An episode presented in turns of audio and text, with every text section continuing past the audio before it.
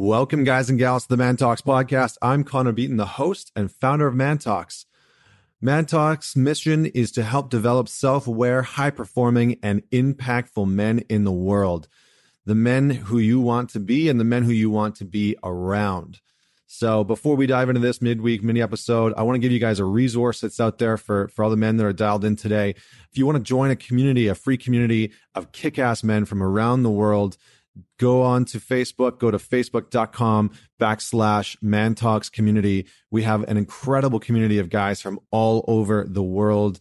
Uh, we've got nearly a thousand men on there now, and we share resources, insights. There's challenges on a weekly basis, and there are some great conversations, some great resources. So whether you're working on your finances, on your health, uh, whether you want to learn about things like Bitcoin, like whatever your interests are, it's going on in there. So go on over to Facebook and join the community. For everybody else, if you're not interested in that, check us out on Instagram, on Twitter, on Facebook. It's just at Man Talks on all of those platforms. The topic today is a big, juicy one. It is how to know when to go. How can we tell when we need to leave the relationship that we are in? I hear this question all the time from both sides of the party, from the men and the women on both sides. And it usually sounds a little bit different, but it usually revolves around the same thing. So um, this came up because at a past event, I had a few women come up to me and they were saying, Hey, I would love to get your insight on how do I know when to leave my relationship? I've been in this relationship for a while. I'm not too sure that it's going anywhere. I can't tell if he's like really committed. Um, he doesn't seem to be like, you know, every time I bring up marriage, he freaks out or, you know, shuts down. I'm not really too sure if this is the right relationship for him or for me. And then from the man's side of the situation, I hear a lot of guys saying, like, yeah, it's going great. Um, but I'm not really too sure. You know, I've been in this relationship for four or five years. I don't really know. Like, we haven't moved in together. I'm not too sure if it's what I want to be. I'm trying to figure out like all these other parts of my life right now. And there's just a huge amount of apprehension to moving the relationship forward. Now, obviously, this is not about marriage. This is not about the destination or the result of getting married. Whether you believe in marriage as an institution or not is, you know, not irrelevant, but it's not a part of this equation. This is about the commitment and the commitment level within a relationship that both parties are looking for. This is about how you are showing up in the relationship. And I'm going to I'm going to preface all of this by by just saying something that that might be a, a little bit shocking to some people. Um, but what I'm going to say is sometimes the best thing, and I'm going to address the women on, on the podcast, ladies, sometimes the best thing that you can do is to leave a man. Sometimes the only way that a man is going to wake up is by experiencing the total unraveling of everything that he holds dear. And while that might sound a bit harsh, there are probably hundreds, if not thousands of men who are listening to this podcast right now who are nodding their heads along with what I am saying because they have experienced the complete and total unraveling of everything that they love. And it's not about hitting rock bottom, but you see, some men make it so that they get to play small. They get to play small in life. They get to play, play small in love, in their success, in their career, in their health, in their fitness, in their friendships. They get to play small in all areas. And how that shows up specifically in your relationship is a lack of commitment, is a lack of presence, is a lack of intimacy. And they are playing small on all those fronts. They say one thing and they do another. Now you might be thinking, wake up to what? Like, what are you talking about? What are they going to wake up to? It's waking up to your potential. It's waking up to your real power. It's waking up to what really matters in your life and to show up in the presence of love. Now, this is very similar to the hero's journey. What I've seen is that a lot of men, in order to really commit fully into the type of relationship that they want, into the type of love that they want, oftentimes have to go on some form of a hero's journey. This doesn't mean that they need to that they need to hit rock bottom, that they need to live out of the back of their car or, you know, go bankrupt or, you know, go through rehab or anything like that. But it means that they need to have gone on some sort of hero's journey. They need to have gone on some form of of uh, of a journey in their own personal life somewhere along the line that has brought them into a sense of powerful grounding of of a sense of of an alignment in their core masculinity. Because real masculine power is is really powerful but it's not aggressive. It's challenging but it's not shaming. It's grounded but it's not super rigid and it's forceful but it's not pushy.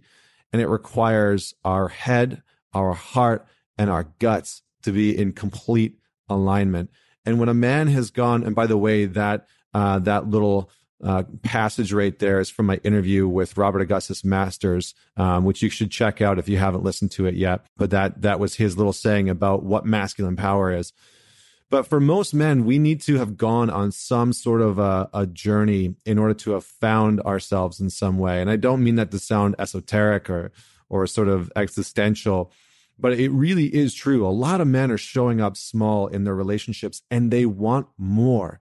They want more. They communicate it. They feel it. They know it. They know that they're not showing up for their partner, and yet they're not doing anything about it. And the challenging part is that there are women out there who are staying in these relationships, who are allowing this type of love to show up in their life that is unfulfilling, that's unsatisfying, that's not creating the intimacy that they ultimately want in their life, that's not creating the intimacy that they desire, that they yearn for deeply, that they ultimately really are longing for and and know that they are worthy of.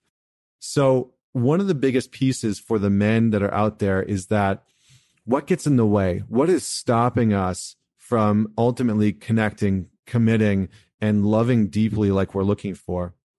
For for me, what I've seen a lot and what I've experienced myself and what I've experienced from the men that I've worked with now for the past five to seven years is that our heads get in the way of love. Our heads get in the way of us leaning into our potential, leaning into our gifts.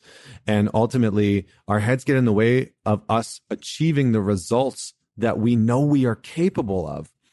And this is what I call rational lies. Rational lies, as in we are not telling ourselves the truth. Rational lies happen because as men, we are very logical for the most part and we are very analytical. And again, this is a bit of a generalization, but we have the capacity to rationalize any decision, any choice in our life. And it can often leave us feeling like our head and our heart and our guts are completely out of alignment, where our head is rationalizing one thing and our heart and our guts, you know, our intuition, whatever you want to call it, are telling us another. And if you're out there and you have that understanding where what I just said resonated with you, start to notice that what some of the things that you're telling yourself about your relationship, about your love might be completely false and might be completely out of alignment with how your heart feels and with how your guts feel. And how this often shows up in our relationship dynamic is that there is a strong, strong need on the masculine to be right versus the desire to grow. And what I mean by that is oftentimes guys who are stuck on needing to be right in their relationship are so engulfed by the desire to be the one who is, you know, quote unquote, in power in the relationship and the one who can never be called out, who can never be challenged, who can never be pushed are often the ones who are rationalizing parts of the relationship and hiding behind this rational tool, this logical and very linear and analytical tool that they have sharpened day in and day out for however many decades. And it cuts them off from experiencing what their heart really wants, which is often a deep sense of intimacy, which is often a deep sense of connection. I know some of the most intelligent, some of the most successful, and some of the most linear and analytical men who long for and yearn for and desire deep, intimate connection, not just physically, not just sexually, but emotionally. And oftentimes that rationalization is the part that is blocking us from from actually having that. So how do we know when to go? There's a few questions. One of my favorite questions that my good friend Mark Groves asks, and by the way, his podcast interview is coming out soon. Uh, you can look forward to that. He's a relationship expert and a connection specialist. One of the questions that he always asks is, can somebody else love him or love her better? Can somebody else love them better? And oftentimes, like I'll give you a perfect example. I was in a relationship. I've been in both. I've been in a relationship where the answer was definitely no, nobody else can love her better.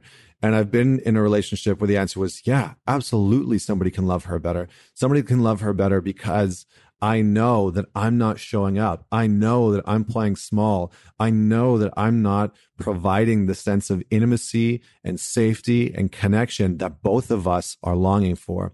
So that's a that's a really simple question. And the other thing is, you know, guys, if you're in a dynamic with somebody who you love and respect, but who you're not showing up for and you know you're not going to shift for, then you need to respect them enough and you need to show some self-respect for yourself enough to let go of the relationship. You know, if you if you say that you really care about this person and you know that they want a deeper level of commitment and you know that there's a deeper level of intimacy that's possible in the relationship, but you're holding on to the relationship because you're too scared and you don't know what's on the other side of being single and you don't know what's on the other side of letting her go, you are actually being the the worst kind of selfish because the selfish thing is to stay in that relationship and take up space and take up time and take up you know love and and appreciation and intimacy. And the best thing that you can do is let her go is let her go. And so if you find yourself in that space and you know deep down that there's someone else that can love her better and there's someone else that is going to actually show up for her and give her the love that she's looking for.